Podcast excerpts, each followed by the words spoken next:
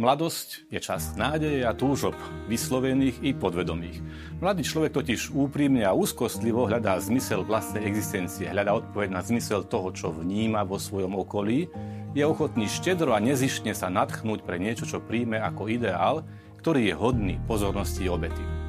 Súčasne je kritický voči svojmu okoliu, citlivo vníma kompromisy, dvojtvárnosť a faloš, ktoré pozoruje v správaní svojich blížnych, Vzhľadom k nedostatku životnej skúsenosti je niekedy ochotný uveriť aj v zdanlivo jednoduché riešenia komplexných problémov. Okrem toho cíti potrebu zdieľať svoje očakávania, túžby a predstavy so svojimi rovesníkmi, s inými ľuďmi. Chce byť niekým. Chce byť súčasťou niečoho veľkého a dôležitého. Chce veriť, že dokáže v tomto svete niečo zmeniť. Teda jedným zo znakov mladosti je na jednej strane väčšia schopnosť natchnúť sa pre nejaký ideál ale súčasne aj krehkosť a nebezpečenstvo, že sa nechá ovplyvniť zvrátenou ideou, keď sa mu táto lstivo predstaví ako odpoveď na existenciálne otázky, ktoré si kladie. Posledné roky možno badať fenomén, že mladí ľudia sa potrebujú veľmi silno vyhradiť voči niečomu alebo niekomu, alebo naopak prejaviť svoj až fanatický súhlas s ideami nejakej skupiny. Častokrát to nadobúda až extrémistický ráz. Mladý človek je v podstate tvárny a citlivý materiál. Kto chce takýto materiál zneužiť na šírenie zla, na propagovanie a šírenie extrémizmu, dopúšťa sa dvojakého zločinu. Rozširuje zlo a zneužíva dôveru, deformuje mladého človeka. Čo sa vo všeobecnosti považuje z občianského hľadiska za extrémizmus? Ide o konanie a prejavy, vychádzajúce z postojov krajine vyhrotenej ideológie, nepriateľskej voči demokratickému systému, ktoré deštruktívne pôsobia na existujúci demokratický systém a jeho základné atribúty na systém základných práv a slobôd garantovaných ústavou a medzinárodnými dokumentami, alebo sa snažia svojimi aktivitami o uplatňovanie týchto práv niekoho obrať, stiažiť či znemožniť. Za charakteristické znaky extrémizmu sa považuje snaha o obmedzenie, potláčanie, znemožnenie výkonu základných práv a slobôd pre určité skupiny ľudí, definované nejakým vonkajším kritériom, ako je aj používanie fyzického násilia či hrozba použitia násilia proti názorovým či politickým oponentom alebo ich majetku. Táto spoločensko-vedná definícia extrémizmu popisuje vonkajší fenomén.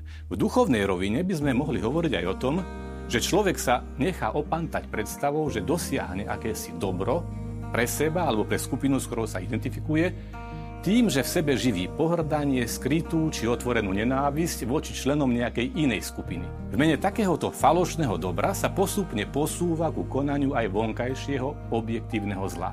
Pre jednoduchších mladých ľudí je veľmi lákavá ponuka byť niekým.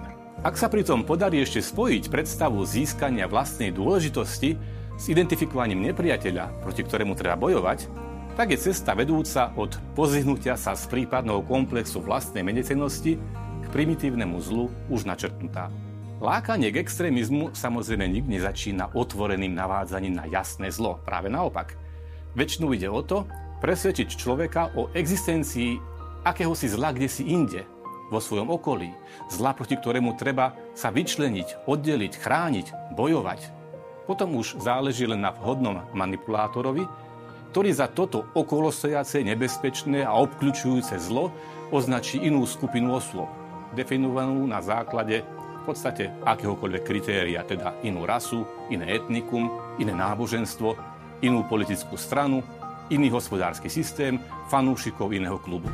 Vymedzenie sa voči všetkým týmto iným či ostatným, prehlbovanie nedôvery, nenávisti, postupne privádza k predstave vlastnej odlišnosti a k úžasnému pocitu vlastnej výnimočnosti, či dokonca vyvolenosti. Od vnútorného hnevu nad niečím, čo sa vníma ako zlo, je už len krôčik k agresivite voči nemu. Agresivite k svojmu okoliu, agresivite najprv verbálnej a neskôr fyzickej. To všetko sa deje postupne. Mladý človek, ktorý sa dostal do týchto osídel zla, si to často ani neuvedomuje.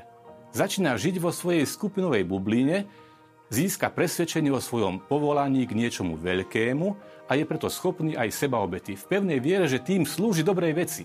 Ako pomôcť mladým ľuďom aby neupadli do osídel extrémizmu. Prvý krok sa musí urobiť už v rodine. venovaním času a pozornosti, citlivým vnímaním potrieb mladého človeka, spoločným hľadaním zmyslu sveta a nášho miesta v ňom. K tomuto procesu má prispieť aj škola, církvy, spoločenské organizácie. Čím? Nuž výchovou, vzdelaním, predstavovaním pozitívnych vzorov a ideálov, vytváraním príležitosti pre seba realizáciu sa v štedrej službe blížnemu, ponúknutím nádeje, nadchnutím k veľkým pozitívnym ideálom. Ako sa stavia kresťanstvo k šíreniu extrémizmu? V podstate veľmi zjednodušene by sme mohli povedať, že akýkoľvek postoj skutočného extrémizmu je nezlučiteľný s kresťanstvom. Kresťan by nikdy nemal prijať zmýšľanie alebo prejavy, ktoré spadajú do definície extrémizmu. Kresťan totiž verí v silu lásky a nenávisti, v univerzalizmus Božích detí a nie v elitárske vyčlenenie sa voči komukoľvek. Paradoxne by sme mohli povedať, že skutočné kresťanstvo je pravým opakom extrémizmu, pretože je výzvou k extrémnej láske, extrémnej obeti pri konaní dobra, k radikálnemu, extrémnemu boju so zlom, ktoré človek spoznáva vo svojej osobnej slabosti a náklonnosti k hriechu. Kresťanstvo je teda extrémnou výzvou na boj s vlastným egoizmom a hriechom, pozvaním k šíreniu dobra a ústretovej lásky ku všetkým ľuďom. Nasledovanie Krista je teda najkrajším pozitívnym extrémizmom, a odpovedou nebezpečnému politickému či akémukoľvek inému nenávistnému extrémizmu. Vzory svedcov sú najlepšími vzormi seba realizácie a boja za dobro, boja, ktorý začína premáhaním hriechu v nás, v našich slabostiach a náklonostiach, v otváraní sa službe blížnemu a ku konaniu konkrétnych skutkov lásky ku všetkým ľuďom, aj k tým, s ktorými v niečom nesúhlasím, aj k tým, ktorí ma možno nemilujú, aj k tým, ktorí mi možno chcú skutočne škodiť. A tak by sme mohli povedať, že najlepšia prevencia i liek na vyliečenie sa z extrémizmu je nasledovanie Krista a jeho lásky, nasledovanie dôsledné, vedúce k extrémne kresťanskému životu, k svetosti.